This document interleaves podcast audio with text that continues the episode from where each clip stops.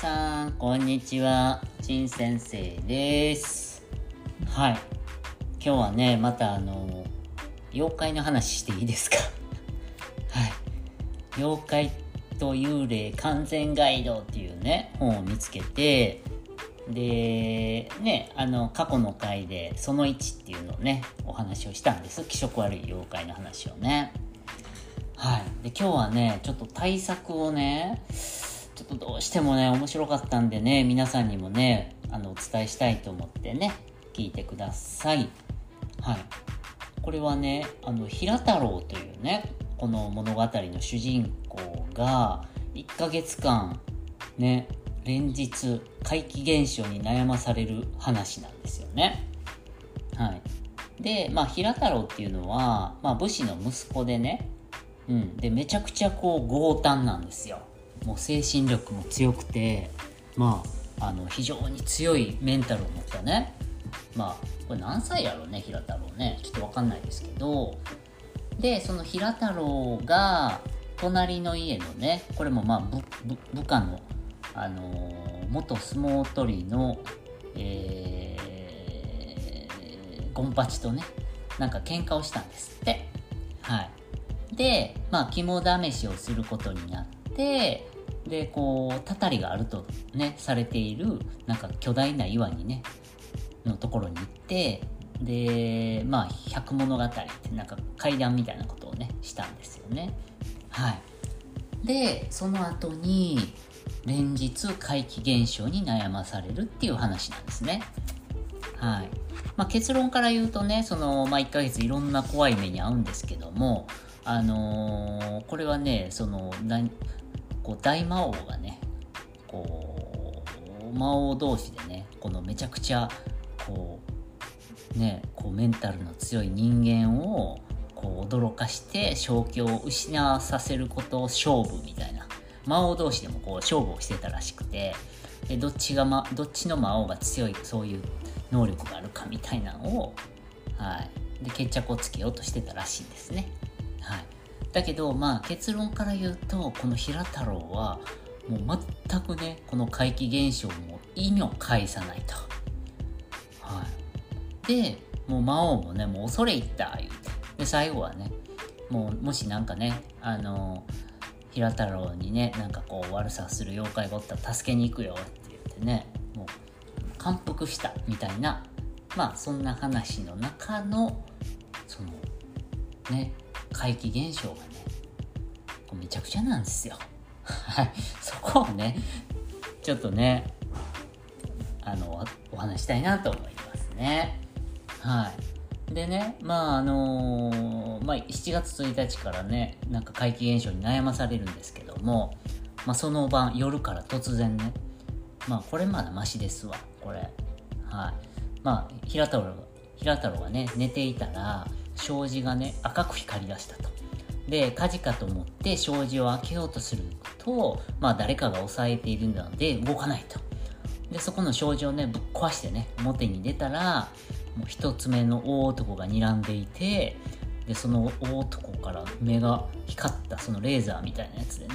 でその大きな手にねこう平太郎捕まえられてですね。でこう引きずり出されそうになって、まあ、平太郎はねこうしがみついてこう抵抗してで刀を取り出してこうねあの突き刺したりしてね。で大男に逃げられた。とかいう、まあ、怪奇現象です。これはまあ普通ですわ。怖い目に遭ってますからね。平太郎もまあ刀でね、まあ、対抗してみたいな。うん。で退けたみたいなことですよね。この妖怪をね。はい。まあこれはいいんですよ。問題はねこう、まあ、そういう怖い目にもあるんですけど何個かちょっとおかしいことあるんですね。はい。で3日目です。3日目はね女の生首が現れて平太郎の体をね髪の毛でねぐるぐる巻きにしたんですよ。でこの生首がこうもう反対向いてるね髪の毛でこうぴょんこぴょんこしててね、はい、で何をしたかというとね。平太郎をね舐め回したって。ほんでスッと消えたって、変態？変態ですね。これもね。アウト。はい。ね。気持ち悪いね。でまあ3日目はそれです。でちょいちょいおかしいね。嫌がらせが続くんです。で6日目。ね。で6日目は平太郎が表の小屋にねまあか河原ですよね。昔のトイレです。外にあったんですよね。はい。でトイレ行きたいなー言ってね。はい。用を足しに行こうとするとでそこの、ね、庭のちょっと歩いたとこ行かなあかんでね。ねまあ、あの通る戸口みたいなのがあるんですね。ドアというか今で言うね。はい。ほんなら戸口を巨大なね老婆のしかめっ面が、あの、何をしたかというとね老婆が現れて首が、うん、あのトイレ行かさんように嫌がらせしてたんですよ。ね。はい。で平太郎どうしたかっていうとも平太郎強いからねあの刀でね老婆の眉間を突き刺してね、はい、トイレに行ったという ことなんですって。はい。これね6日目です、はい、でいろいろまだあるんですよ。で10日目。10日目はね夕暮れですわ。夜じゃなかったよね。でなんかね相撲取りの貞八っていうのがね男が訪ねてきたと。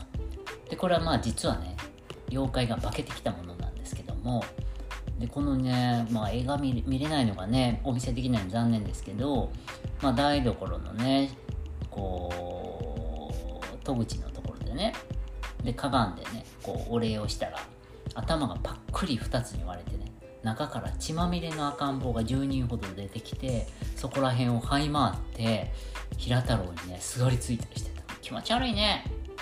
はい。で最後は合体してね巨大な目ん玉になったはい、でもね平太郎負けてません。メンタル強いから。鋼のメンタルですからね。皆さんねこれ平太郎どうしたでしょう？うんこれ書いてます平太郎は訳が分からずそのまま寝てしまいました もう平太郎も妖怪も妖怪やけど平太郎も平太郎ですわどんなメンタルしとんねん？っていうねもうめちゃくちゃです。はい。それでその日は終わりですわ。うん。ね、まだあります。12日目の昼間です。で、これはね、あのー、また平太郎昼寝してるんですよ。平太郎よう寝とるわ。どんだけ寝てるね。ね。な何度からね、巨大なガマ、ね、カエルの親分みたいなのがね、飛び出してきましたと。で、ガマは寝ている平太郎の上に登ってきたけど、登ってきたんですってうんねだけど平太郎どうしたと思いますか？ねで平太郎はねガマを動けないように紐でくくってねでその辺に掘り出してはい。でで平太郎はあのもうまた寝ましたと。これ絵があるんですけど平太郎ねいい顔ですやすよ。寝てますわ。隣隣ではねもうこれあのー、襖がボーンってねむちゃくちゃ暴れてカエルおるんですけどカエルを赤い紐でくくってね横ですやすや寝てます。はい。ね。で朝まで寝たんですって。もうめちゃくちゃやね。はい。どんなメンタルですか？ね。はい。ね。うん。でねまああのいろんな日があるんです。毎日やからね。うん。めちゃくちゃですわ。ずっとね、で、まあ、最後ねこうとどとどめはあれです。ね。26日目。これも気持ち悪いですよ。うん。まあこれもね平太郎これ寝てたらねまた女の生首がね。はい。これ気持ち悪いです。顔に女の人になんかこう一本だけ手がグーって生えててね。はい。で平太郎また撫で回すんですよね。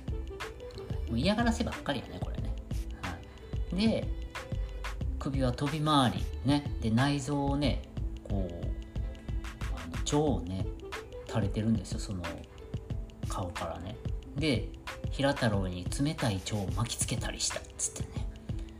その時内臓はまるで生き物のように動いていたというっつってね。はい。ね。で平太郎どうしたかというと、ね、平太郎は腹をの生首を振り切ってね茅に入って寝た、ね。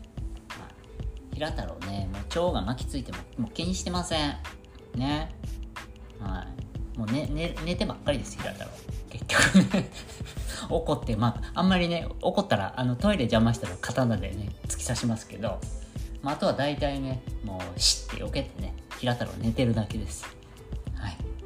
ね。はい。